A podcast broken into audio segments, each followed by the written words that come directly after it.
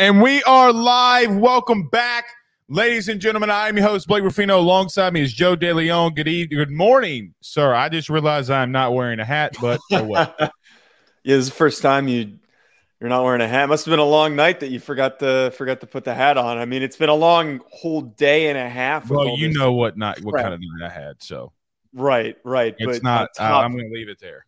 yeah, on top of all that, though, there is also messiness that we are going to have to recap for the next hour. So today is like it has been for so long on this freaking show. Hmm. We have to talk about conference realignment. At least, Joe, we have come to the finality of Yes. this. Yes. Okay. Now we're to the point where, okay, it's pretty much all done with. Now, the only thing that we didn't talk about, and I guess we have to do it now, even the college football playoff is going to have to pivot, right? Because you Yeah. had the five Power Five conference champion winners would be in the playoff and would get the seed. Well, now what do you do? You know, if you're the college football playoff, I mean, now they have to pivot. So, in case you missed it, Utah, Arizona, Arizona State, uh, Colorado are all going to the Big 12. Oregon and Washington now are leaving the Pac 12 and going to the Big 10. I saw this from Elks inside the comments. I thought this was pretty funny. Uh, he said, and to think that the Ohio State mascot, Brutus, broke the news two weeks ago on Instagram. See, Uh, I wonder if was that post actually that, That- or were they that's trying? low level trolling, bro. That is that is Come serious on. trolling. You think the they, they authorized letting the stupid mascot post that? of all the teams, of all the That's true. teams that they could have posted, why did they post Oregon? That's a good point, but the thing that's random to me is why was the duck all the way there taking that picture? Like, Because was the that picture was more than likely taken. Remember when Ohio State and Oregon played, and Oh, Oregon went into oh, Columbus and clapped them cheeks? That's probably when that picture was taken. That's a really that's a really good point. That's so Mhm. stupid. If there's if that is what the the meaning behind that post was, I can't believe that that is what what's not sparked all this, but was um an omen for for further events. Remember Wednesday? Remember Wednesday? I came out on the show and said Dan Lanning does no Monday. I came on the show Monday and said this. Yeah. I said Dan Lanning did not sign that extension if he did not know where he where Oregon was going. Did I not say that? I'm going to double did. down on that. I'm going to double down on that again. As I would, as kids would say in elementary school, "Nan Nana Boo Boo told you so." I, I mean, Joe, listen. We look at coaches as these finite dudes and beans Mm. they're football coaches. They're not politicians, rocket scientists. They're not Elon Musk. They're football dudes. There's They're not the smartest. They're not just, you know, half of the Big Ten coaches ate crayons are, as kids. Are you going to tell me that Brett Bielema didn't eat crayons as a kid? Because you know that that dude is a tough nose, iron biting head coach. You mean to tell me that Sam Pittman doesn't like enjoy eating hunting buns? You know, like I mean, come come on. Yeah. No, you're you're, was you're not sign to me wrong. Monday when we came out here on this show and said he's not his agent, which I believe is Richie uh, is Sexton, is not going to let him sign that if he did not know. Now we'll break all this down. How did we get here? How will the teams do? We have to then now pivot back to Florida State, okay? To because they're trying to go to JP Morgan Chase and get a loan to get out of the ACC, which again is the stupidest thing that they can do. It is by far the stup Joe, you're taking out a loan at 26.5%. I- it's a You're point. losing money. You're losing money. So well, they shouldn't be taking. Well, that, that's kind of telling of how upset that they are. But you can be them- upset, but don't be upset while making business deals. You got to be rational thinking. that irrational thinking might lead to somebody purchasing control of Florida State, which is something that we're going to talk about. But I don't think they buy universities. I think they buy conferences. Yeah, there was a really interesting article on CBS Sports that I had sent you of an outside media investment group that was Saudi Arabia. Let's call it what it is. Yes, yes. Not all the people involved are from Saudi Arabia, but that's usually how this works. You need people from the U.S. The to, business holding is in Saudi Yeah, Arabia. I mean, come, on, they don't. You don't have to be Right. Saudi Arabian to your business being in Saudi Arabia, brother. Right, but the the the article which I am I don't know what the, the title is off the top of my head. I implore people to go to CBS Sports to go check out the article because it, it it went Agreed. A really unrecognized because article. It went unrecognized because of all of the the stuff talk being talked about. But there is a possibility that this investment group either purchases a conference or tries to build their own, which I think it's it's worth exploring that you know maybe once the Pac-12 is dead that that's what they were waiting for. They knew if they lurked in the shadows and waited for this to happen that they could start doing then the necessary groundwork and maybe that first piece is Florida State. Um I don't know, there's a lot that can happen. There is a Well, lot I will tell happen. you, if I'm the Pac-12, okay, we'll get into this. If I'm the Pac-12, I'm going to Saudi Arabia and saying, buy it, buy it. Man, that's not worth very much right now. Four teams, like how much they is can go and buy other teams, and it will be their way in. Joe, it's their way in. You're making an investment to get into the club. Well, let me ask you this though: if, if you're a member of the investment group, does it does it behoove you to buy into a conference that just collapsed, or would Well, you rather buy the the ACC and and have choice of the the best teams? Well, this is I'm going to use this analogy. Um, I'm going to use this analogy. Okay, stay with me. Mhm. Multiple people that I know and deal with on a daily basis, they're in real estate, and let me tell you how they conquer a city block. You ready? Yeah. They go and buy the crappiest building that nobody wants, and they buy it. Okay. When they buy that crappy building, they go and inquire to the guy next door, being like, "Hey, man, I just bought this. You know, what what are you doing with that?" And they continue to go down the strip and start buying things. I use that real estate analogy to say, at the end of it, then you have the entire city. Okay. That's you would have to make the investment into the Pac 12 and go and get other teams to get your foot in the door for the long investment down the long haul, Mhm. right? That's would be the pitch that I would sell. Okay. And not having a hat on the show is really bothering me, but it's just how I think it could be done. Now, you don't have the market, you don't have the teams, but you're getting your foot in the door to be in the building. So Yes. we'll talk about all this. Let's not get completely ahead of ourselves. Okay. I see some comments in the chat, guys, in reference to AYS. I don't have any more news to or anything to put on there. I'll put it in there when uh I have I, I do have more. Um but nevertheless, let's talk about this conference realignment. I, I gotta be real with you, Joe. At some Mhm. point, okay, let me tell you what this all is coming down to. You ready? Yeah. This is all coming down to one man being appointed a commissioner. Oh, we're getting even closer, closer We're by the day. So I don't care if it's Josh Pate. I don't care if it's a if it's a whole roll of Play-Doh. Somebody with a pulse has to be running college football. The first person you need to call is Greg Sankey. Absolutely, Bottom line. absolutely. And you know what? This is what you do.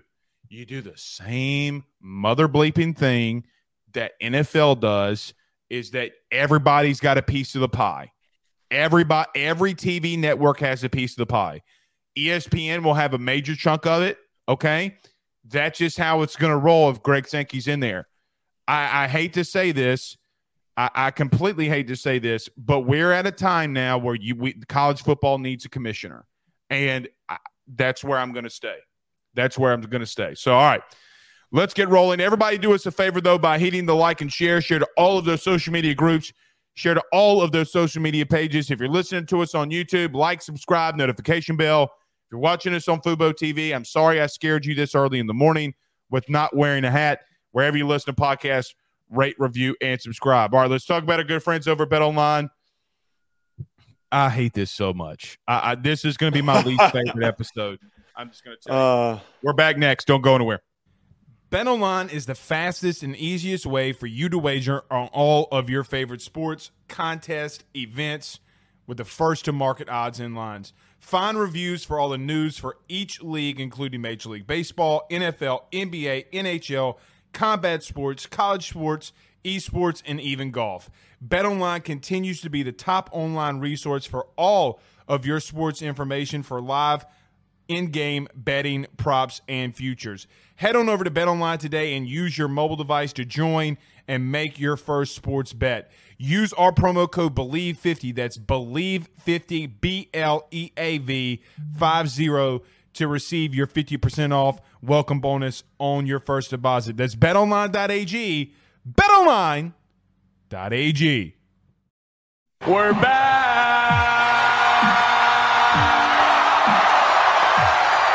You're going to get your ass beat week 2. All right.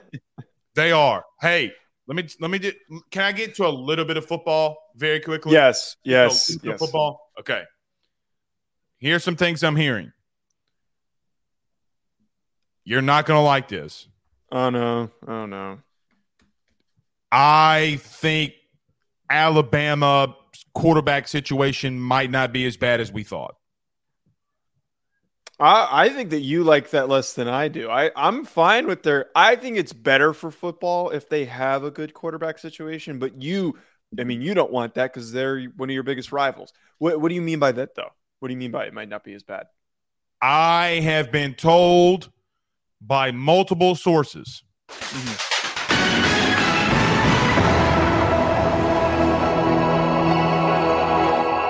That's way too long. I got to shorten that up. I've been told by you should make it longer. But sorry, continue. Okay, well, I just don't think that they're as bad as some believe that they will. I think that they absolutely clobber Texas in week two. Second thing, buddy, I don't know if Quinn Ewers is going to be it.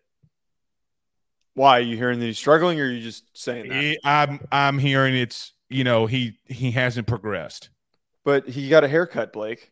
I don't know what's wrong with my eyes. I, it's like my right eye has been bugging the crap out of me. He cut his hair though, Blake. I Okay. we should be taking him seriously. Um, I'm going to say this. hmm I think USC's in real trouble defensively. I think they're in real trouble. Bear, uh, Bear Alexander is out with an injury. Hmm. Okay. That's problems. That's serious problems. Last thing I will say about football related, I I am very I am going to be very Oh, by the way, guess who called Yes. plays all all week at uh Texas A&M? Uh, Petrino, Bobby Petrino. Yes. Okay. I mean that should it shouldn't be surprising, and that should have It's been happening this whole time. But it's surprising though. Like, right? A I mean, little. it's it is what it surprising. isn't. Okay. Um, I'm really interested about Oklahoma's front seven. I heard Shizite has gotten Rizite. now, Blake, you would have known about this sooner if you Oh listened to me. God, let's ta- talk about Dude, Ray I Coleman. talked about I talked about their defensive line. Dasan McCullough man was the was the setup for them going from a, an underrated group to a really good group, dude. Dasan McCullough is, McCullough is going to pop off this year. He's the best guy on that group, and he was one of the best transfer portal edge rushers in this past class. I'm telling you, man, I tried to say something. You didn't want to listen. Oh, and by the way, Drew Yeah. Allar is going to be a problem. He's going to be a problem. really, have we really determined that from some training camp practices? I will say he's going up against a good defense in practice. So, Penn State source. You ready? mm, Okay, let me get to my notes because I wrote all these teams down when I called, made some phone calls. Drew Allar went 16 of 21 with three touchdowns and seven on seven. wait, in seven on seven. Yeah, I mean, I get it, but hear me out on this. And everybody, so listen, in training camps, okay, everybody's Mhm. like, oh, well, there's no pass rush. There's no pass rush. You're right. There is no pass rush.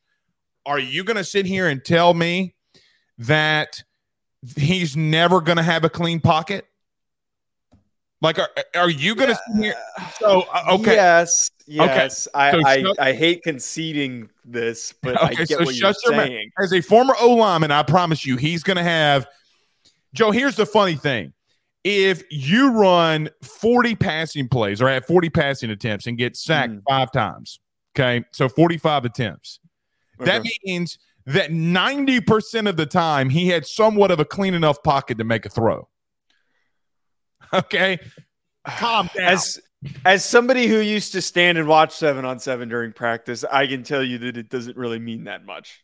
How does he do during? I look. I'm not going to put any stock in a guy until until I see them on the field against a, an opponent, a difficult. you mean like you did with the Ohio State quarterback situation? Nevertheless, okay? look, there, Joe, we have Okay. been we have been to too many. We have been to too in too many practices in our lives to Yes. know that when a quarterback goes out there on seven on seven and lights Yeah. a unit up, that there's something to be said about it.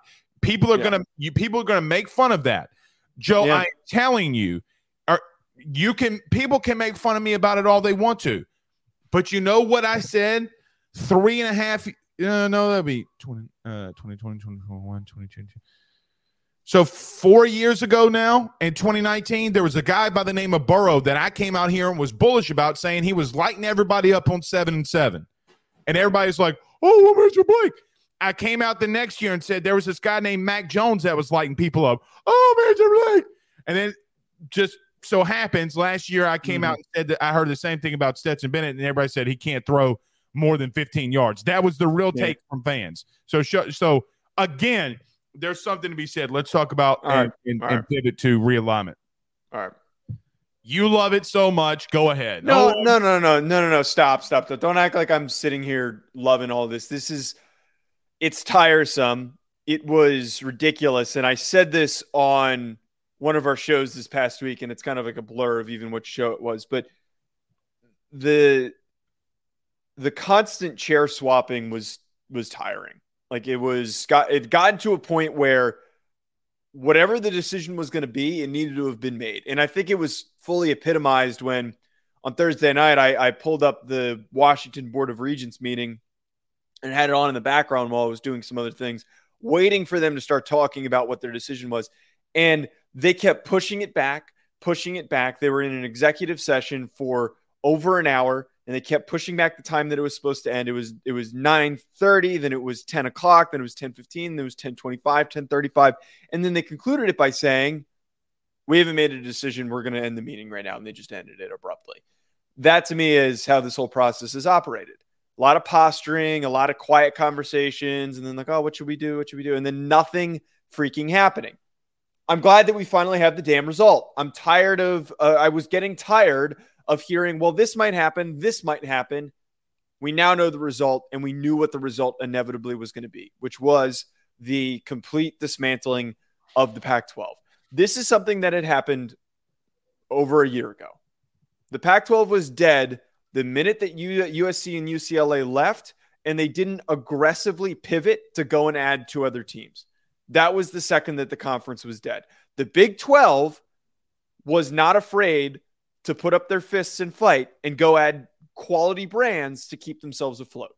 The Pac 12 did not do any of that. Kliavkoff sat on his ass and waited for whatever stupid reason. And the best that he could do was come to the table with a subscription based TV deal from Apple TV. That wasn't going to keep them alive. It wasn't. All right, let me just say this, okay? Because people won't remember this. Joe, they weren't dead when USC and UCLA left. They were dead before. Okay. Yes. Larry Scott was the worst commissioner in college football's history. Larry Scott was horrendous. Joe, he made TV deals with ESPN, CBS, other, I mean, not CBS, uh, NBC, whoever, to have their conference championship game on a Friday night during the heart of high school state championship games. Okay. Joe, here's the just God's honest truth. Nobody was watching. the hardcore college football fans were watching. But Joe, on a Friday night, even though I cover the sport, Mm. I'm with my wife and kids because it's the time that I see them, or I'm out scouting recruits. I don't have time on a Friday night to watch a conference championship game when a state championship game is going on in, in my own personal state. This is where they started to die. When you had, and this is all chronicalized, this is from Stewart uh, uh, Stu, uh, Mandel, Stewart Mandel. This is from Dennis Dodd and others.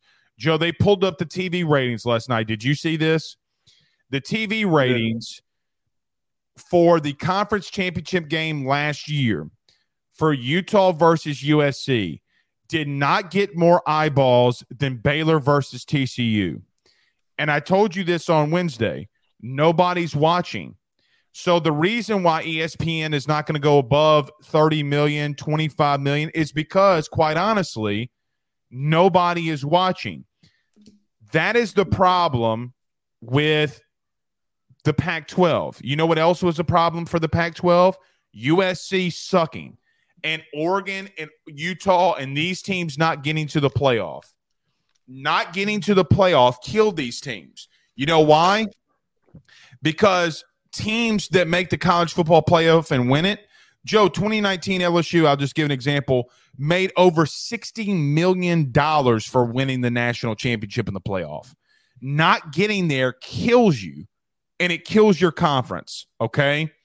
The reason why the SEC is so competitive, Alabama, and why boosters and administrators are so bullish, Georgia is so bullish on paying what they got to do, doing what they got to do, is because they know the money that they will make on the back end. Larry Scott was the reason that the Pac 12 failed. Kolitnikov came in with, you remember, you ever seen the movie Jurassic Park? Yes, I have. Remember when they're when remember when they're going out to see the dinosaurs and the funny guy with the glasses gets out the car and the dinosaur had just took a massive dump and it's a big pile of dookie sitting in the middle of a field and goes, That's a big pile of shit. That is what Kolitnikov had. Okay. The reason we got here is because you had the SEC being aggressive and going and getting teams along with the Big Ten because they saw the writing on the wall. And you know what else they saw? The money that they were making with the playoff and what ESPN was spending. I hate this for the Pac 12. I hate this for the West Coast, but Pac 12 after dark is dead. It's dead. And the Big 12 is going to have to, you know what the Big 12 is going to do? The first thing that they're going to do is say, hey, you know what? We aren't playing games at midnight. We're not playing games at 11 p.m. We want it to be in Central Standard Time so everybody can watch. And you know what else, Joe, that nobody's made a, a point about with the Big Ten? And we'll get into this where teams are going, how they, they will fare. Do you you know that the Big Ten has a CBS deal and Fox deal that teams play at noon? It is an Yes. unwritten rule that teams play at noon.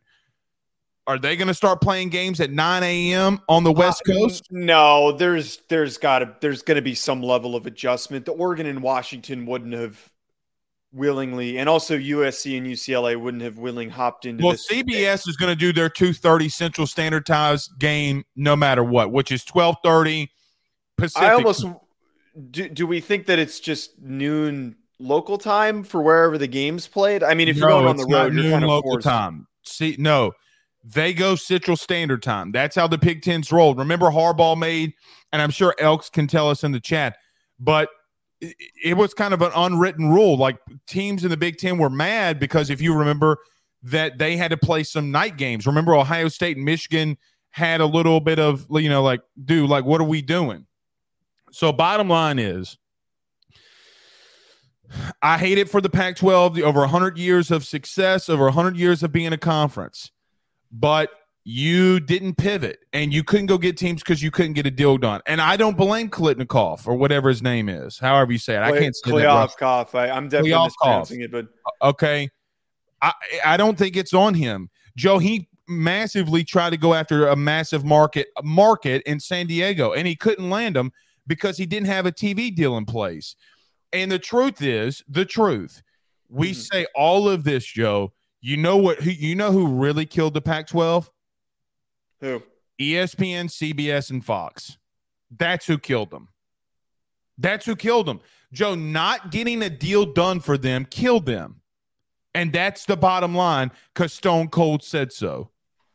I mean, one one side thing, and I don't want to dive down this. One could argue, and I'm sure that it's on the table, that they could take some sort of legal action that there was some type of collusion by the TV networks to set them up for this level of failure. It is noon, Eastern time. Um, I don't know if they'll actually pursue that, and if they even ha- feel that it's necessary or worth their time and money to try and make some argument that there was collusion to lead their to their demise. But I think that Oh, 1000% there was collusion. yes, What are we talking? I mean, I Joe, think that that stuff was involved. Yes, I think that that, that stuff was certainly a reason, but I, I disagree that Kliavkoff is not without cause in this. I think him and Larry Scott collectively not having ba- any backgrounds or connections to the college game, both of them being, they were both equally bad commissioners because Scott set them up for this. He is the reason why USC and UCLA left because he came in and he wanted everybody to be on equal footing, and USC was pissed off by that. So they took the first opportunity to dip and find an opportunity to make way more money than everybody else. They even considered the article that I read, they even considered being an independent because they knew that they could survive on their own, being the independent, the Notre Dame of the West, because they've already got enough rivalries that they can maintain. And a lot of people would be excited to add a USC to their schedule. It would be a huge boost in revenue for teams to add USC to their schedule. Them leaving is Larry Scott's fault. But Kliavkoff to step in, knowing the situation, and to sit on his ass and not be proactive and aggressive is what led to this point here. He came in with the with the body on the table on life support, and he just watched the thing die. He did well, Joe, nothing. if you're on life support, there's no reviving it. there was a there was a path to reviving this. The only way that The you Big Twelve it is- did it. The- If if they went and, the Big and, and 12 they did wait, it. the Big No, Twelve, but did, they wait, had an ESPN deal though. That's the whole point. Their deal wasn't finalized until after they added Cincinnati, UCF, Houston, and BYU. That all happened around the same time. I, I don't see why. no, they- no, no, no, no, no, no, no, no, no, no, no, no, no, no. Their Um, deal, yes. no, uh, uh Their deal went to 2030. Their deal went to 2030. That is why they, the board of regents, had to vote on it.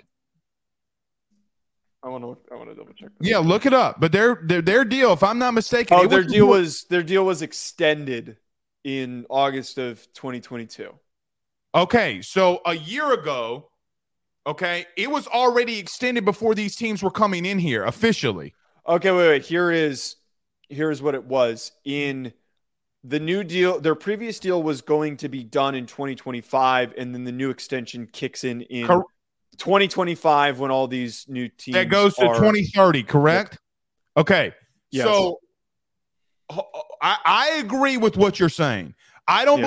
believe uh I can't say the Russian name. You know who I'm talking about. Kaliovkov. George. I'm going to call him. Vodka on this show, okay? The bottom line is is that when he went to ESPN, CBS, NBC, Fox, they said no. They said no. Okay? Like you Okay. cannot you cannot conv- oh Okay. You cannot convince me that Kliavkoff did not go to those ins- that go to them and say we need a TV deal.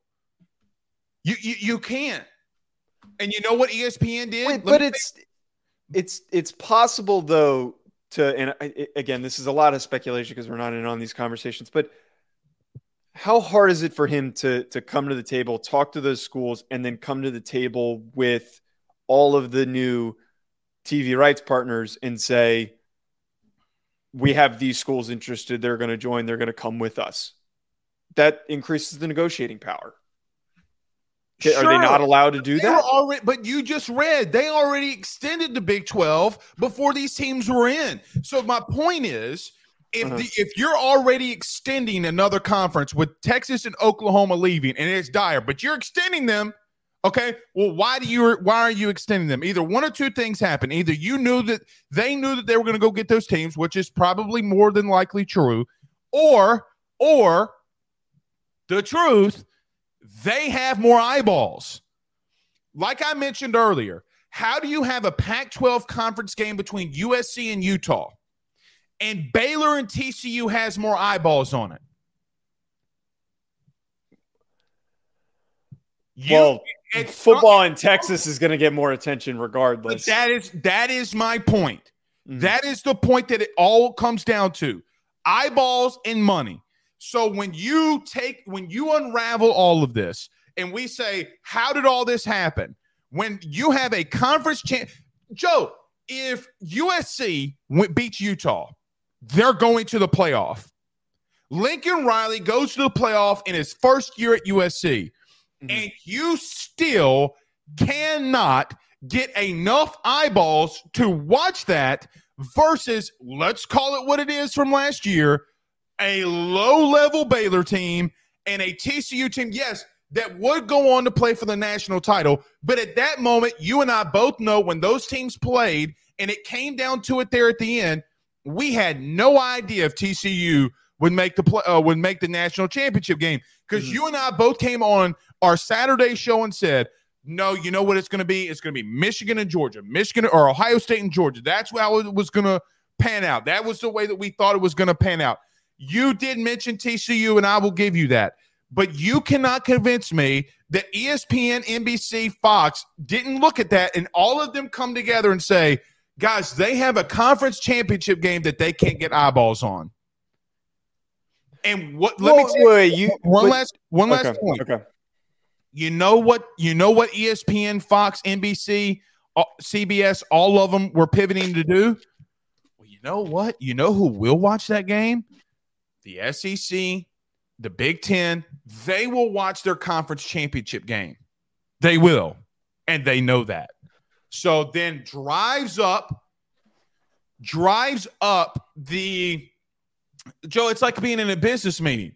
If you're ESPN and you go to Allstate and you say we overperformed with the SEC, we overperformed with the Big 12, we overperformed with the ACC, and they come to you and Allstate says, "Well, you're down 400% in the Pac-12 in viewing." They can't generate more money because it stays the same. And I read an article, I think it was from Brett McMurphy or somebody, who said that ESPN's biggest struggle was that they overperformed in the other conferences, but massively underperformed in the Pac 12, which then lowered advertising dollars.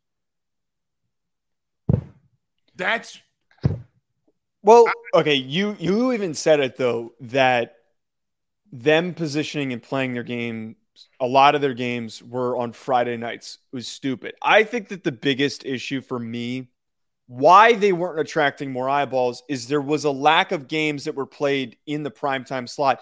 For me, the Pac-12 had a fantastic opportunity on the West Coast to play a bunch of games in that you know, a lot of your premier games in that whatever it is, the seven o'clock Eastern, eight o'clock Eastern time slot, which is considered to be prime the time. Saturday prime time slot.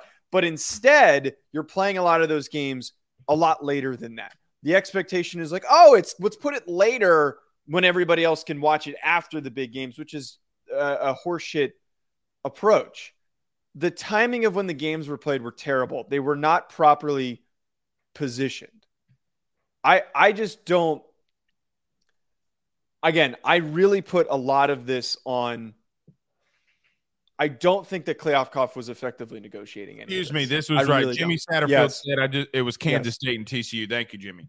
But you still get my point.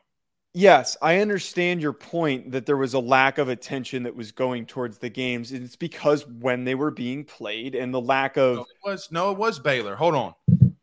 Continue. Continue. no wait in the in the in the Big Twelve championship. No, it wasn't the Big 12 championship game, game. you're It talking the about the, that that that that TCU. Baylor Oh, game that okay, was okay. Played, that that was played uh, the week the week prior. Okay. Um, that's what you're talking about. I actually think though that like what's like a really interesting like let's take this back even a few steps further of like what really led to this death. USC being bad, then Oh, leading killed to them. leading to recruits like Bryce Young, DJ Uiagalelei, just to name a few, leaving and going and playing on DJ on- Stroud, Jayden Daniels. I mean, let's continue. all of those guys left to go play in other conferences. None of them were like staying and playing in the in the West. Just like how in America people are constantly leaving California now. Yes. California's dying, buddy. I mean, in some aspects, not the big business, not the nightlife, not all that, but the college football version is what I'm trying to say. They're dead. Well, it, it's also what's, Uh, and it's part of the Big Ten was talked about wanting to go after Stanford and Cal, and then now suddenly they're removed from the equation. They don't want to touch that because their their attendance, their viewership is declining. It's going down. There is no desire or attraction to football up in the Bay Area. There just isn't. Nobody Well, Joe, gives a I shit up remember. Well, I remember when LSU played UCLA in the Rose Bowl. Okay, Yeah. in the Rose Bowl, it was 67% LSU. In the well, Rose that that U, UCLA is a whole separate animal because like they they play and it's like Miami. They stupidly play their games off location an hour away from campus. It is and it's impossible to get to. Pasadena sucks trying to get to. I've tried to go over there before. It uh, to to go to the I went and golfed over near there before and it's it takes forever to get over there. That's a that's a whole a whole separate issue. I let me ask you this though, All right. uh, just to kind of move what we're talking about here. What do you think? Where do you think that the other team should go? Like where? What the hell does? So I don't think it matters what Cal and everybody Stanford do. knows. Just so Yeah. everybody knows, that's Stanford, that's Cal, that's Wazoo, and Oregon State. So those are the Mhm. four teams remaining in the big in the Pac-12. Yeah, Um. Well, there is a thought that, I mean, if so, let me just ask this: Is there any way that the Pac-12 survives? If they merge with the Mountain West, because what are they going to do right now if they couldn't attract G five teams and if they couldn't get a commitment from SMU, San Diego State, Fresno State, uh, Boise State, like if they couldn't rapidly attract them to join the conference, why would they suddenly be able to do that now? Twenty million dollars isn't going to be a, a significant enough boost to uh, to increase and, and put them in a no, the FBS. Oh my god. um, if if they couldn't do that when they were a fully formed conference with ten teams, why the hell would they be able to do it with four? They're not going to be able to. They just need to go and straight up merge with the Mountain West. we're going to talk about playoff. If Yeah. we're going to talk about conference, they weren't getting there anyway. So you had Oregon, you had Utah, you had Washington, you had USC, UCLA. You weren't getting there anyway. So to get to our next point that we were talking about, how will these teams do? You, you're going to highly disagree with me. Okay. Here's the truth, and you know it. Will a USC maybe make it out once or twice? Maybe. Will a Utah now run the Big 12? Probably. But that's their way to the playoff. But Utah is sitting in such a better situation than anybody else because they're already winning the Pac 12. They're going to get to a playoff. Okay. But here's the truth, and you know this to be true USC is not going to go into the Big Ten and start d- doing things to teams like Ohio State and Michigan and Penn State and others. They, they might get through there once. They might. But everybody's like, well, the Pac 12, you know, well, if they get the Mountain West, well, you know, they're not going to get to the playoff. Says whom? Because the playoff is now going to be expanded. They're going to get a team in. Yeah. They will get a team in. I promise you, they will get it. Joe, Boise State, one year will get in to the playoff. It- more than likely, somebody's going to get in there. San Diego State, they might get in there. But the bottom line is you weren't getting there to start off with. It comes down to, for me, now that we talk about these other teams going to these other conferences, you still getting your ass whipped. Joe, USC, UCLA, Oregon, whoever, Washington, whoever, they gonna get that ass whipped. I, I completely disagree with that. So I think that Utah No, they're Benefit already getting that ass whipped. But Utah, that's Utah benefits the most from this because they are the perfect team to succeed in the Big 12. Regionally, it's not going to be that difficult for them to travel because they're not that far away from Texas, where most of these schools are embedded. I really do think that Utah is, is going to dominate in the Big 12, and they're already a really well-rounded program. They fit the uh, the description of developing low four stars and high three stars into just really well-rounded football players. That works perfectly in the Big 12. That is how you're going to win Big 12 championships. TCU did it last year off of that model. Utah is going to be able to do exactly that. But I completely disagree on Washington and Oregon failing to succeed in the Big 10. I look at the Big 10 is the second best conference right now in college football. But let's be honest with ourselves how it really is. After Michigan and Ohio State, historically over the past decade, it has been extremely average for the remaining teams. So the Wisconsin, SEC. Iowa, with, but it's not the same level of average. It is. I not the know, and there. if There are ne- there are inept offenses, plenty of inept offenses in the Big Ten. That there are just a lot of really average teams. Minnesota. what do you think Les Miles Illinois. was? What do you think Jimbo is?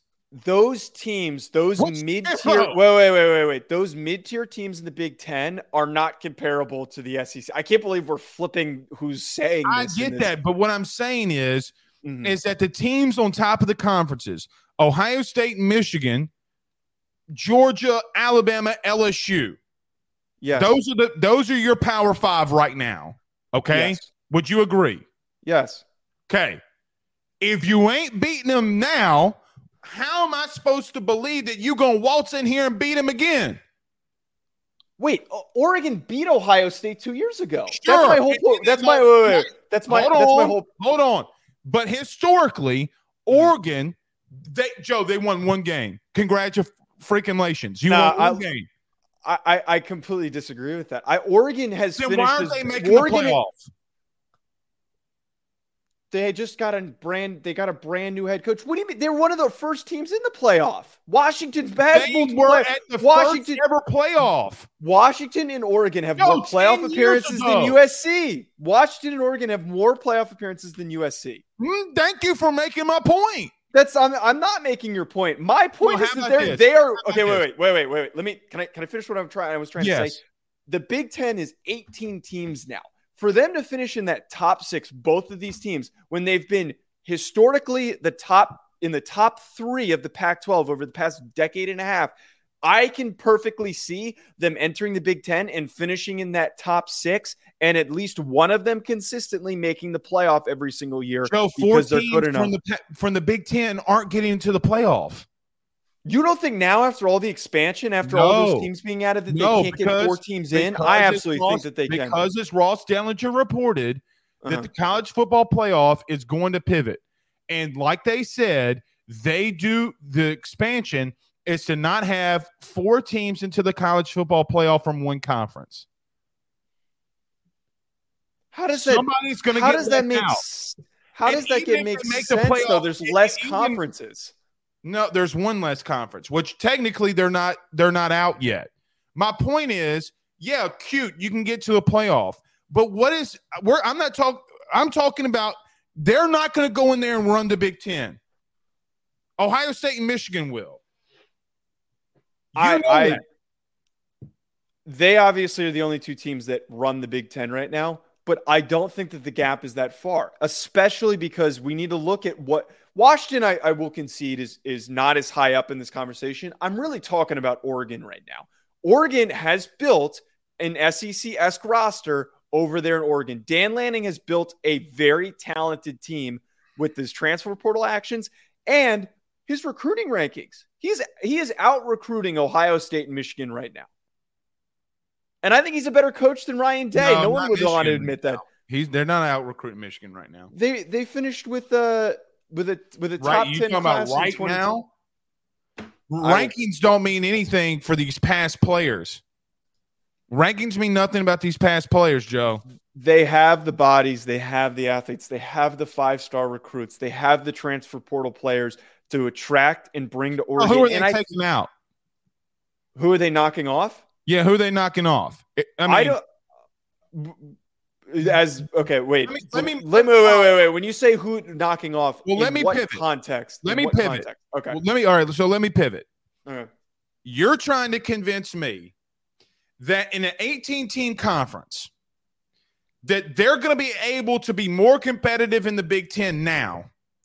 But when Mario Cristobal couldn't he's an overrated coach. He's not a good coach. Dan Lanning had the better roster than Oregon State last year.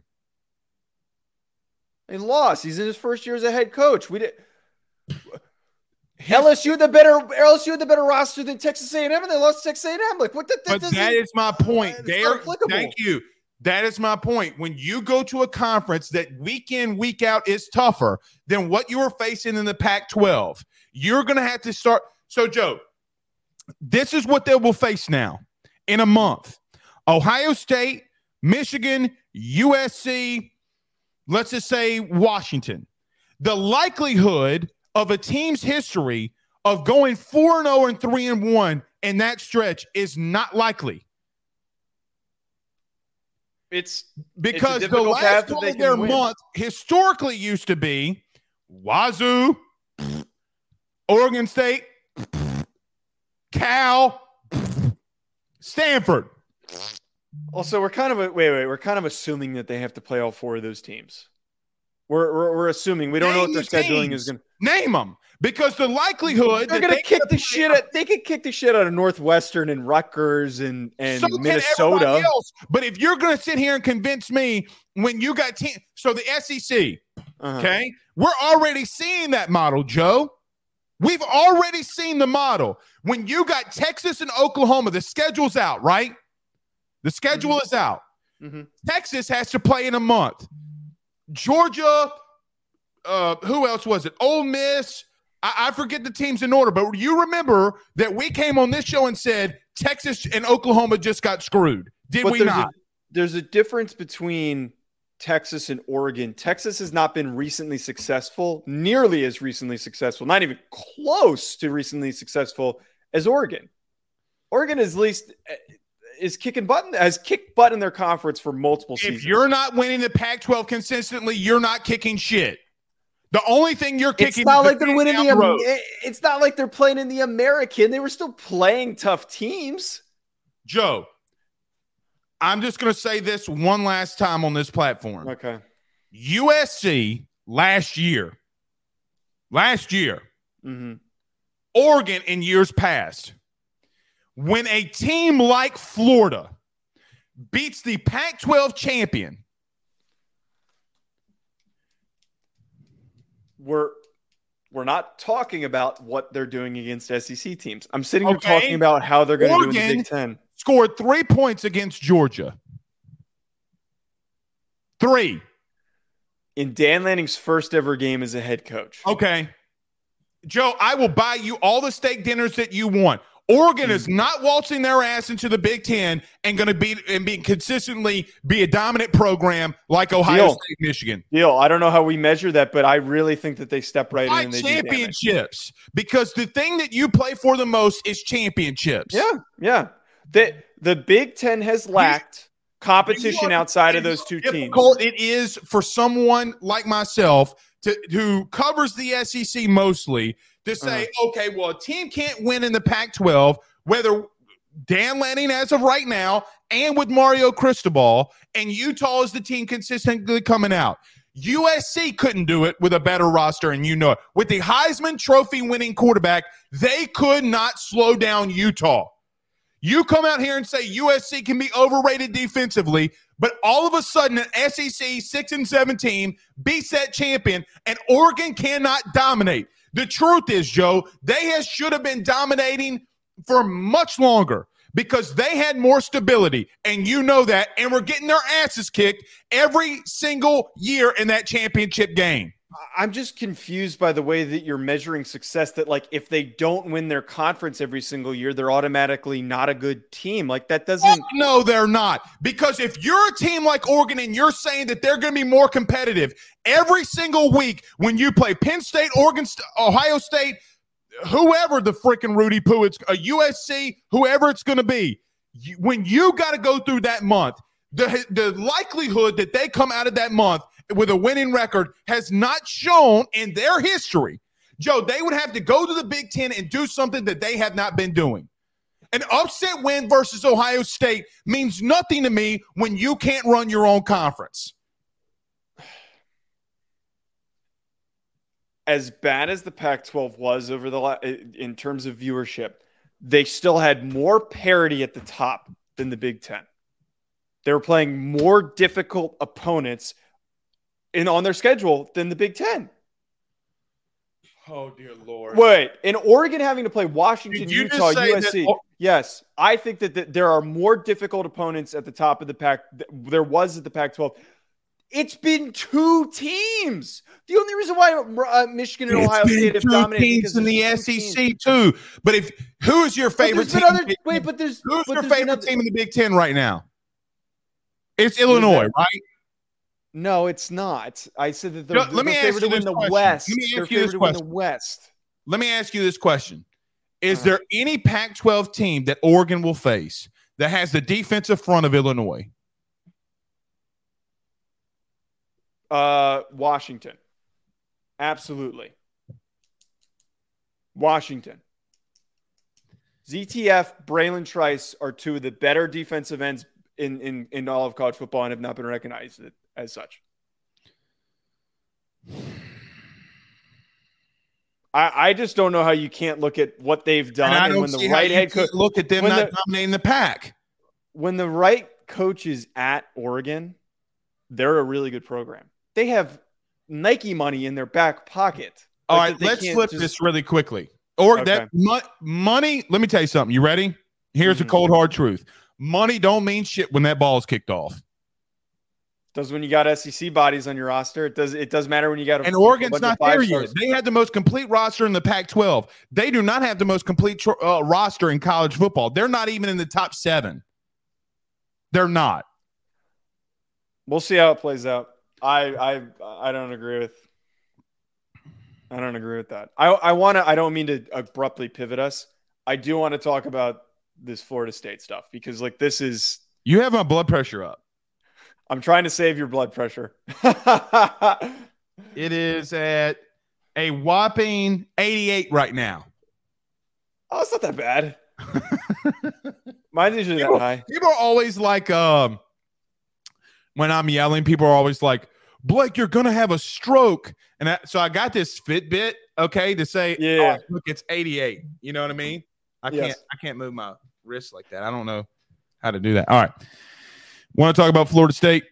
Yeah, yeah. Let's let's talk about the Florida State stuff.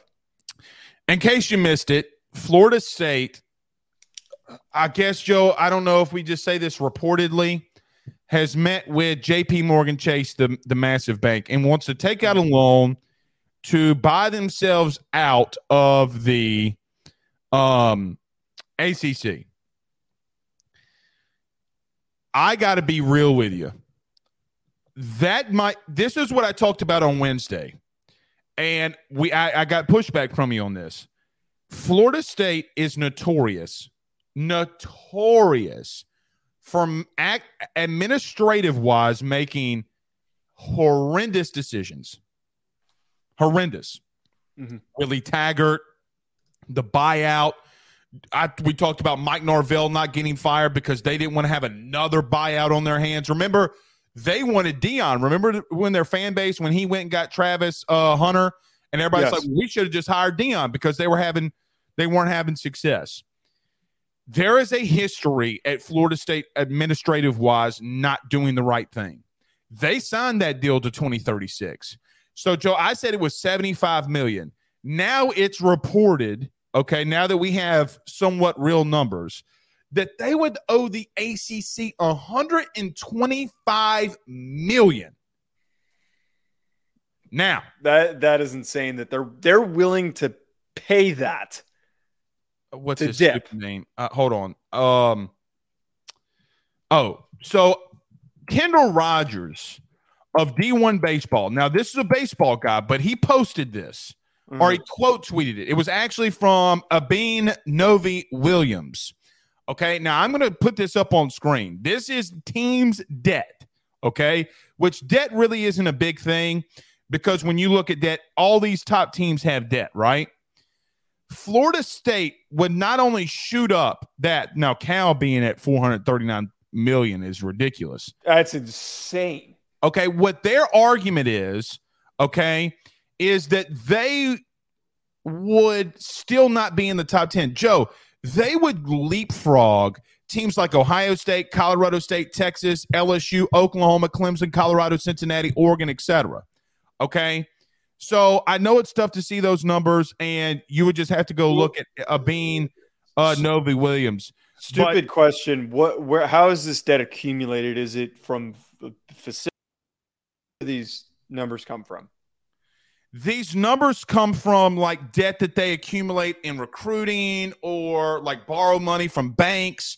Because when you make coaching changes right you have to have cash on hand before the board of regents can f- let you fire a coach. So i'll give an example. When ed orgeron was fired lsu had to go and borrow money to have money on hand before they could fire him okay? Mm-hmm. That's how a lot of now i don't know what's go- cal said that the reason that they have that much debt is because they academically or, or sports wise couldn't continue to fund the for title ix okay? But they don't really care because their endowment is ridiculous. Cal Berkeley's got mm. a crap load of money. If they could just stroke it with one check if they wanted all their debt to be erased. It's not that big of a deal. But Joe, we're talking about over a hundred million dollars that Florida State in debt would have to go into at a 26 and a half percent rate of interest. They they would only be making interest payments. I think it's a dumb move. Now, Greg Sankey came out and said that he's not expanding. Do I believe him? No. right. I don't. I, that's a load of crap. All the commissioners that said that they weren't expanding, and then, then all this happened. Well, here's the thing with Sankey when he was asked about Texas and Oklahoma, he never once said that he's not expanding. He said that we are we are so I went back and looked at this. Greg Sankey never once said that he was not adding Oklahoma and Texas. He said we're always looking to make the conference better. Yesterday and he came out and said we aren't expanding. We're going to do what we do. So why did he say that? So why was he like that with Oklahoma and Texas? and not like that with uh, Florida State. Now, let me tell you this: he Greg Sankey doesn't work. He works for the presidents of these universities in the SEC. I don't know if they want Florida State. I'm not buying Florida State to the Big Ten. That has been what is. I don't even think it's really been reported on. It's just been floated out there. It's eh, on the ether on Twitter. It's been what has been thrown out there. I don't really buy that. The regionality of the Big Ten is a cluster F, and I think that adding Florida State into the mix makes it even more complicated.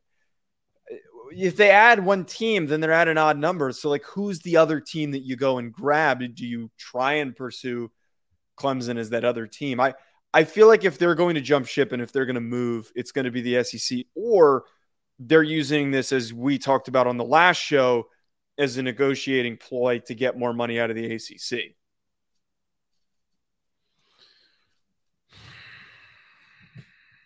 It's a good point. Maybe. Um, I don't think they're getting more money from the ACC. You don't think that they wouldn't restructure? No. Then they're out. they're Well, going elsewhere if that's if that's the case. well, if if they're going elsewhere, then good good for them. I am intrigued though by what is Joe, theoretically that's on a dumb table. business deal. That's a It very is. dumb business deal. It is, but I think that the on- see what I think is going to push this over and what is going to push this further is what was described as outside investment uh, a hedge fund, uh, private equity, putting money into this to pay for that pay for that deal. I don't even know what that equity package looks like. Like, how do you? Well, it would be their facilities. I guess I, it's just like how do you technically invest into a, a college football program? That's what's really obscure to me. Well, they're not because investing. this has never been It's- done they're not investing. They're taking out a loan from a private equity firm. From a uh, private yeah. equity firm and JP Morgan Chase. What they use as collateral is facilities. So if Florida State doesn't pay, then JP Morgan Chase takes their facilities. which I don't think it would ever. It's not because never- Florida yeah. State, I mean, team universities have endowments. They don't technically have here's the thing. They don't technically have to take out the loan. Florida State could stroke a check right now from a university standpoint with their endowment and get out. They Right. could. Somehow, Okay. yes. Well, I mean, let's just look up their endowment right quick. Hold on. Let me look this up. Let's go to our handy dandy Google Florida. I, I'm not going to pretend to understand the complexities of, Well, it of just that. it- it's just basically Joe how much the university has on hand at any given moment. Yeah. Their endowment and total assets is 953 million.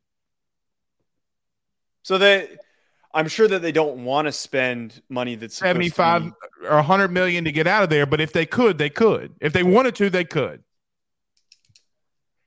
I- I just the thing that that again the the whole the whole Florida State thing is just such a different and it's funny that this is all happening at the same time because like we're watching two completely different things happen but it's all the same conversation of you know the uh, lack of satisfaction with the media deal leads to Pac-12 dissolvement and reshaping of these other conferences.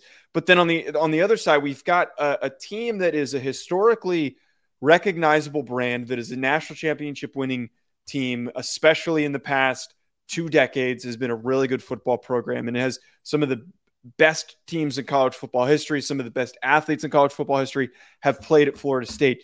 And they're locked into a TV deal for an egregious amount of money in a conference that isn't that bad, but is not that competitive. And they're so disenfranchised that they're trying to find a way out of it. I I, I, want to know what the the underlying motivation is for this. Like that's what's Joe, we confirmed on the last show that the ACC teams are only, are, and, and this is, I can't believe I got to say this, Mhm. are only making 11, 8 to 11 million dollars less than the SEC. right. Right. It's not as much of a gap as the Pac-12. It's to not as much as a, of a gap. Okay, so we confirmed that on last show. Okay, Mhm. so here, just hear me out. Then why are you so pissed? Because again, and I will continue to say this: the ACC did not make you pay Willie Taggart. They, they, I mean, Joe, you're they're complaining that they don't have enough resources and money. Well, number one, where are your boosters? Number two, it's not anybody's fault but your own that you paid Willie Taggart. Okay. Okay. And I I mean, why do you want out, Joe? If you want out that bad where you're willing to spend a hundred million dollars to leave, let's just say the SEC deal is for fifty million dollars a year. Okay. Well, you're Mhm. that's just gross profit. That's not what you're making net. Net, you're probably making 10 to 12 million dollars. Okay. It doesn't matter. Like you're you're gonna have 10 years where you have to recoup that money and get your money back. So the profit that you make from the even an SEC deal to make up for that, you're gonna have to pay JP Morgan Chase. See, Blake, I don't, and tell me if I'm wrong here, which I'm sure you will. I don't almost see this as a fi- as much financial as in, an entitlement based decision. I feel like this is a decision by they don't feel properly recognized. It, it's almost like a toxic girlfriend. You know, you're like, he's not giving me the attention I deserve, so I'm going to go, you know, flirt with other guys at the bar. Like that's what it feels like. That they're not satisfied with the way that they've been positioned, with the success that they had in the 2010s to where they have fallen now.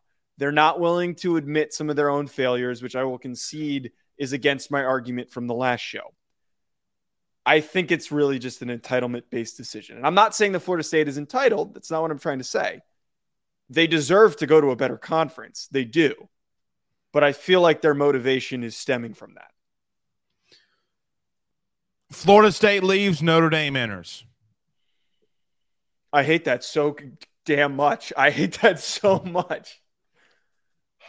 Because Notre that's even worse. Uh, uh, look, for we've got a lot of new viewers right now, by the way. For anyone knows doesn't know, I'm, I'm wearing a Notre Dame shirt. I'm a Notre Dame fan. I have wanted them to go to the Big Ten if they're going to pick a conference, because that is going to be the more competitive. They're not conference. going now. They are not going. Their, they, they had their chance.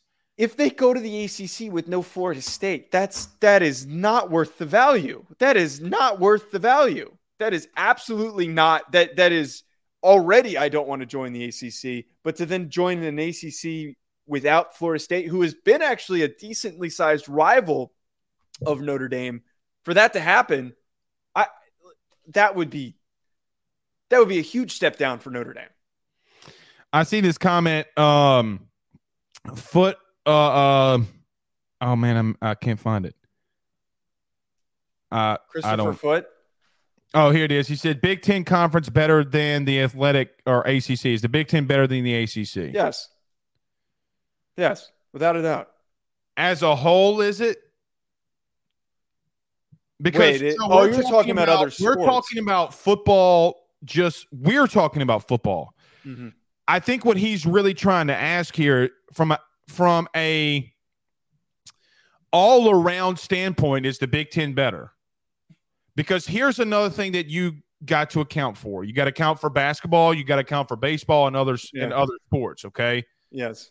Uh, that's what I think he's trying to say. Or okay, he says it isn't. By, okay? by the way, I have to I have to acknowledge my man is going to war in the chat for no reason. Oh, they're going to war, bro. They're they're at war. He's saying every team stinks. This is hilarious. I haven't even noticed any of this. All right, well, bring it up. I can't. I don't. Uh, I don't. Well, he he was like like like I just saw this comment. Just like Wisconsin sucks. Like this. uh, I I, I well, commend you, Christopher Foot. I get. I do agree with what you're saying. I mean, from like a football standpoint, no, the Big Ten is is massive steps ahead. But basketball, the ACC is slightly better. Baseball, they're like the Big Ten's not good at baseball no. at all. They're terrible. I, I don't know what Florida State's end game is here. I guess they think that they're getting shafted and good good for them. You know, like good for them. Tyson, buddy, you can leave, man. Like we, conference realignment is a big deal. So let me just say this to anybody in the chat, like Tyson Messer, He's the only one. Uh, well, right, but I mean, conference realignment is a big thing, and it's here. Talk SEC what? Like we have multiple shows where you can go and listen to where we talk about the SEC. Go right I mean, on the, ahead. The, the massively growing audience that keeps growing every minute on YouTube is here for the realignment talk. So like well, okay, here I want is a massive deal, Joe, because we it, have to talk it, about it. Well, and look, we talk about football specifically, right? So as as we're going down this, we talk about football specifically right? Like that's the only thing that we talk about. We don't talk about anything else other. Now, football is what butters your bread. Okay. And I get it.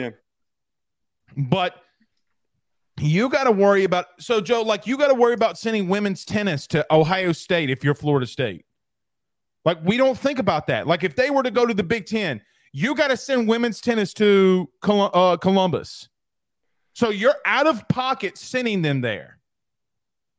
I yeah, I mean that's one of the the craziest things. There were some softball players that were out and publicly complaining about this. And I, would you want to play softball I, in the cold when you're used to the heat?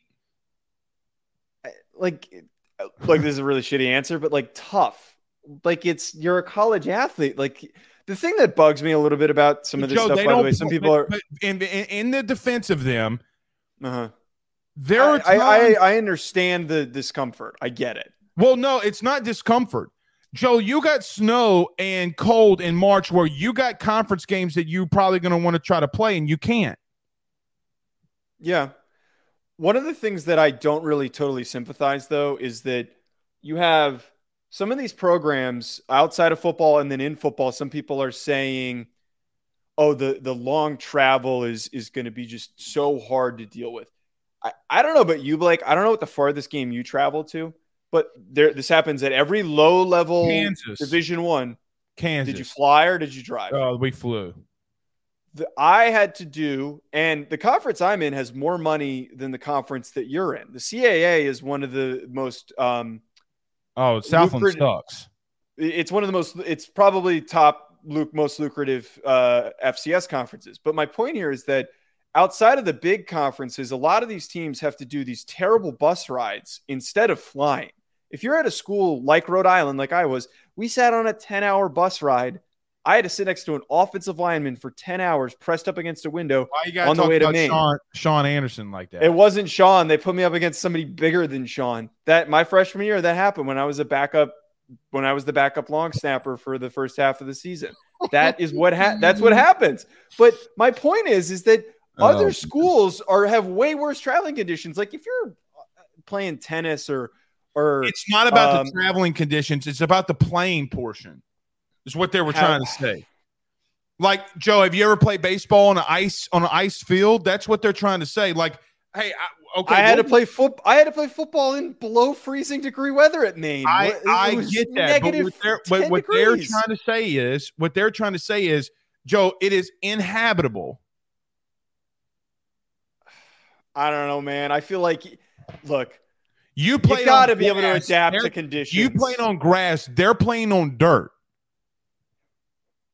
It is different. Why do you Fair. think that? Why do you think that the uh, what was it, the U.S. Open or whatever? It's played on a clay uh, a clay court.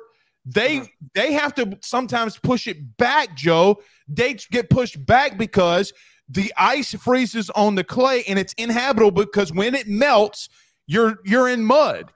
You, you know what? Actually, look here. This is actually kind of an insane thought here. Um, and this isn't going to happen. If these conferences want to be more effective in not making things difficult, they should travel multiple teams to a location at a time, and then they all play each other, and then they all leave.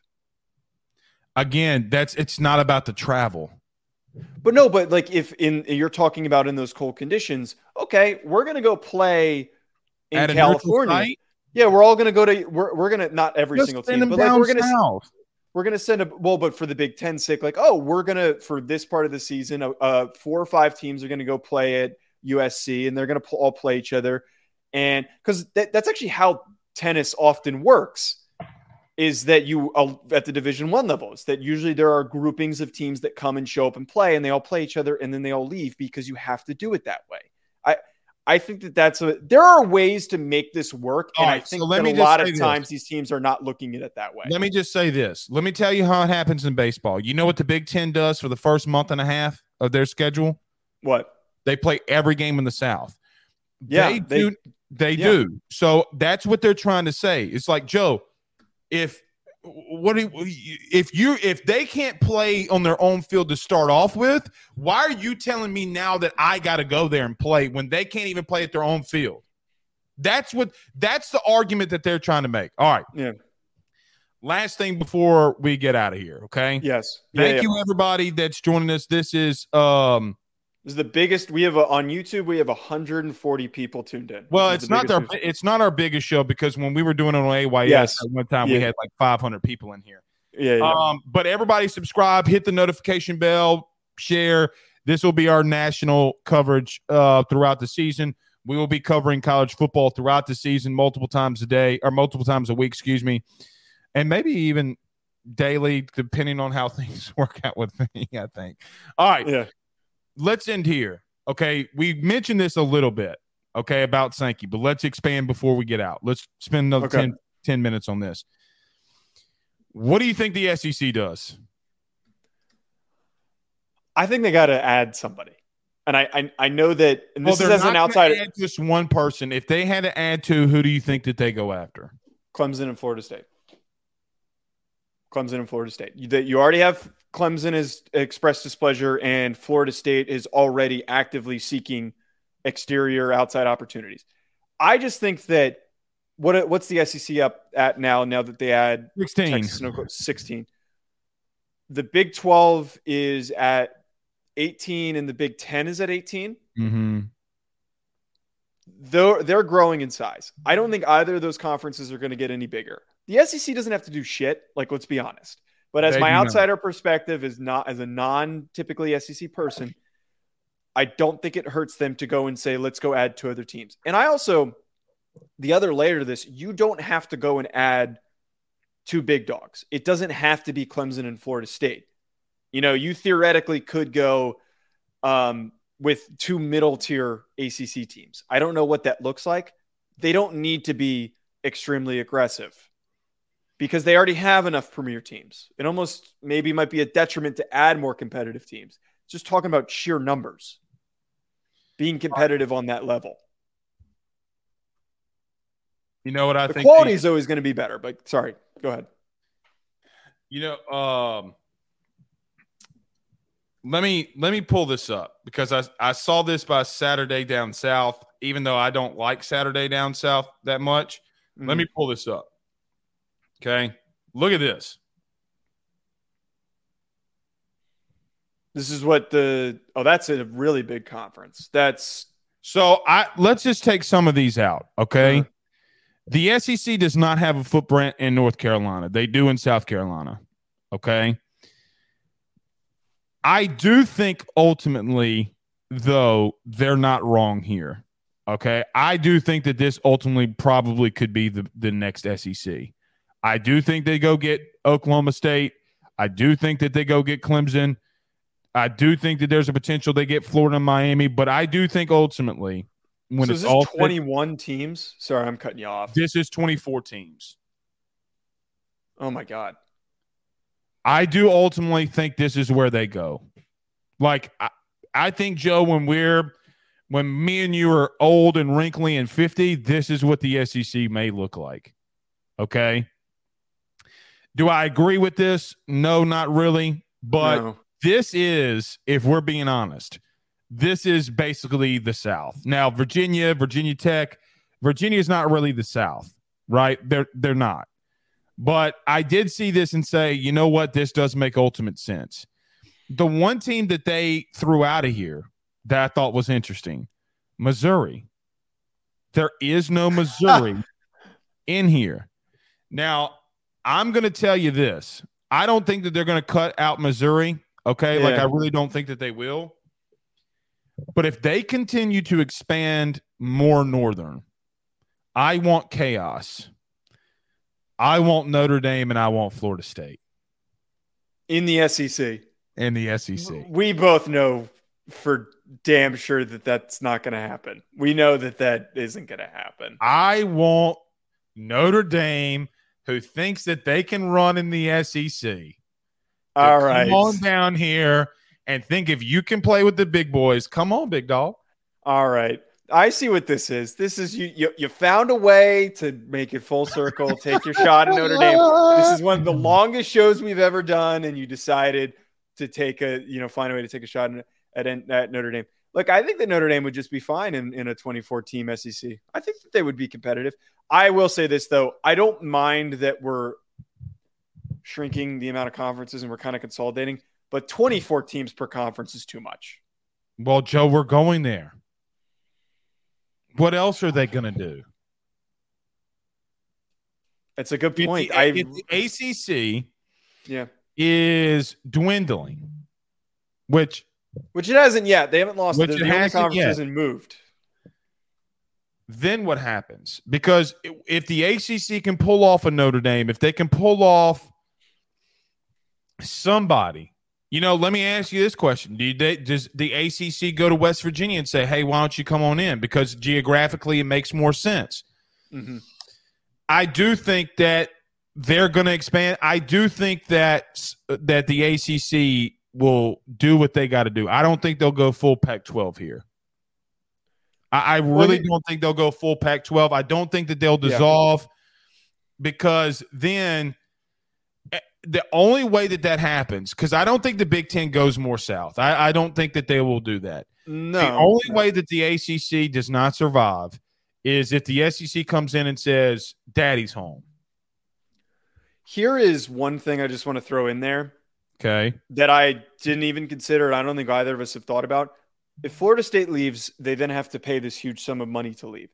That actually gives the ACC capital to buy somebody else out of their own contract. So they actually could do like a total just straight up swap for somebody big, somebody in the Big 12. So again, you came to the conclusion of what I was trying to say with Notre Dame. Oh, oh. Well, you don't have to buy out Notre Dame, but I know what you're But you can give them if if you're getting 125 million dollars. Stay with me. Stay with me. If you went to Notre Dame and said, "Listen, we're going to give you 50 million dollars to join the ACC." Uh-huh. By the way, they're they are trying to lock down a 75 million dollar contract with NBC. It could work, buddy. It could work. Here's one thing that I If, throw out there. if Florida State Okay. if Florida State leaves and Notre Dame's entered, the ACC wins. I You know think that, and I know that they won. Yes. They win that. They win that battle. okay. So as much as I may love Florida State, I love the war chant. Oh, don't matter because you went because as a global brand, you go global with that. As much as I might not like Notre Dame, the truth Yeah. is the truth. Yes. Yeah, I mean they're one of the few programs that you can say has a footprint in Ireland. Like they have fans that are legitimately in Ireland. Like that's the look not like- Irish. All right, all right, all right. My my th- added thing though here, if I'm Notre Dame, I am not saying yes to this though, unless they actively try to pursue an additional big brand team though. Because But like who you're, is you're- that big outside of Notre Dame? Who would be the big brand team? Like we keep saying that, but name them because there's no team in the SEC that's leaving. Notre Dame is literally Joe, literally the only team that the ACC can go after. uh-huh. Name the other. uh well again, they could buy somebody out of out of the Big 12, but like I'm trying to think like who West Virginia that is is- the only geographical team very that would make that's sense. not very that's not very sexy, but that's a possibility. But my whole point is they I don't know who that would be. I can't sit here and say who I don't I don't know who that would be. But if I was Notre Dame joining the ACC after Florida State leaves is you're you're then becoming Florida State. You're then becoming the guy who's carrying all the weight for the recognition of the conference. It becomes the Notre Dame conference. I'm going to go as far as to say that. It becomes the Notre Dame conference the minute that they join. They outweigh drastically the national footprint out of any. It's like it's not even close. Regionally, yes, Miami big fan base, Clemson big fan base in, in the regional part, but nationally, Notre Dame has has the biggest fan base. It's not even close. They should only make that pivot if there is an effort to bring in uh, another team or try and keep Florida State. Like that's I just Notre Dame should not make that move to be the only good team. If Notre Dame is given $50 million from the ACC, they should. They shouldn't make their decision based off of money though. Like they're, they're Oh, really? The reason that they're not, hold on, hold on, hold on, okay. calm down. If they're making their decision not joining the conference because of money, Let let's be honest oh! with ourselves. Wait, wait, wait, wait, wait. Let's be honest with ourselves. That is part of it, but they remain independent off of pretension. And again, I'm a Notre Okay. Dame fan. Your uh, hoity-toity ass can join a conference. But the, like we we can't deny that. And I, honestly, if if fellow Notre Dame fans get upset that I'm I'm being bluntly honest with how our our fan base is and how our school is, it is in a sense of entitlement that we are our own thing. We belong as our own entity. They don't join a conference because of that solely. You know, they need they need more incentive than than just money. Notre Dame's brand is not as big as it thinks it is. I, I I disagree. Well, I think that it is outside of the South, it's a lot bigger. There's no presence as much in the South. That's Uh, thing. Kevin says, "Hell, at 125 million, the ACC can give Notre Dame even more than 50 million. That's crazy." And he's right. He's right. They could give him Yeah. half That's a good point. because Joe. Here's the truth. There's no. The point that I'm trying to make is I do think Notre Dame's a bigger brand than Florida State. And if Florida State were to leave, okay, then you just you get to a point where Notre Dame's the only team on the on the viable market. The only team. Because you can't go into the I mean maybe they can go into the Big 10 and pluck somebody. Maybe. But are you going to go pluck a Rutgers?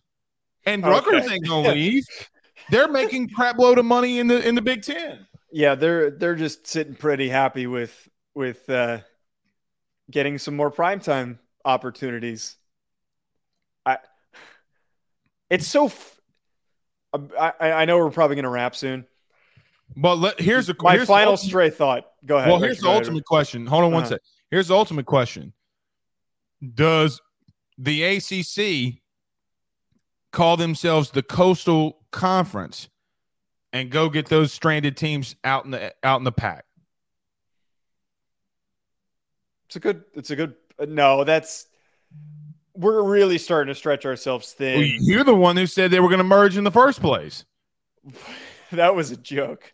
Wait, wait, but it's it's you're you're half and half, and you've got divisions, and you're kind of like you don't really need to play each other that often. Now it's, you know, you have to those two really far teams have to come to the East Coast every single time that they want to play. The Magnificent Seven. Uh, oh God! but I, my random stray thought that I wanted to throw in there, it's so goddamn funny that that Rutgers is like just casually kind of you know benefiting from all the, no, but they're benefiting. They're not nearly good as as good academically. They're just casually benefiting from being terrible and not doing anything. As somebody from. New Jersey, it's so funny to know this. wins national titles in baseball. Rutgers isn't good at anything. They're just dicking around every single You know what they are good for? Sandwiches. Good- A good Sopranos heist. All right, settle. Actually, you're also Italian. We can. Mm, Those comments are allowed. You get it. You get a nice, nice, uh, nice deli sandwich somewhere near Rutgers. I'll tell you that much. It's a lot of good sandwiches. Yeah, no, there. a non a bland sandwich from the Northeast. That's really what I want to eat today. Stop. Don't put some put some respect. You you haven't had an Italian sandwich from New Jersey. If if if you're gonna come Joe. on now, come on now. No no no no no no. We can't debate this, Blake. Italian we- sandwiches, New Jersey. And you're gonna gonna- th- you and you think Mhm. you think that there's not an Italian family and look, look at me, Joe. I have two un- two uncles that live. I'm not in- saying that there's. I'm on. not saying that there's not. I have two uncles that lived in New York. Uh-huh. They wear pinky rings for crying out loud. Just because they're Italian and they're from the East Coast does not. They can cook. They can cook, brother. I'm sure that they can. you- I'm sure that they can, but the Italian delis in New Jersey, in Nutley and Verona, and Caldwell What's it are called? Nutley. Nutley. You've never heard of Nutley before? Sounds like a sexual position. All right. Is that is Uh, that where we should leave it? yeah, that's a that's a good note to wrap us up on. That was an awesome show, man. Longest we've ever done. Mm, That's not true. We used to go two hours every Saturday morning for pregame shows. That's That not true. that is true. That is true. Nevertheless, we'll see y'all Monday. Peace.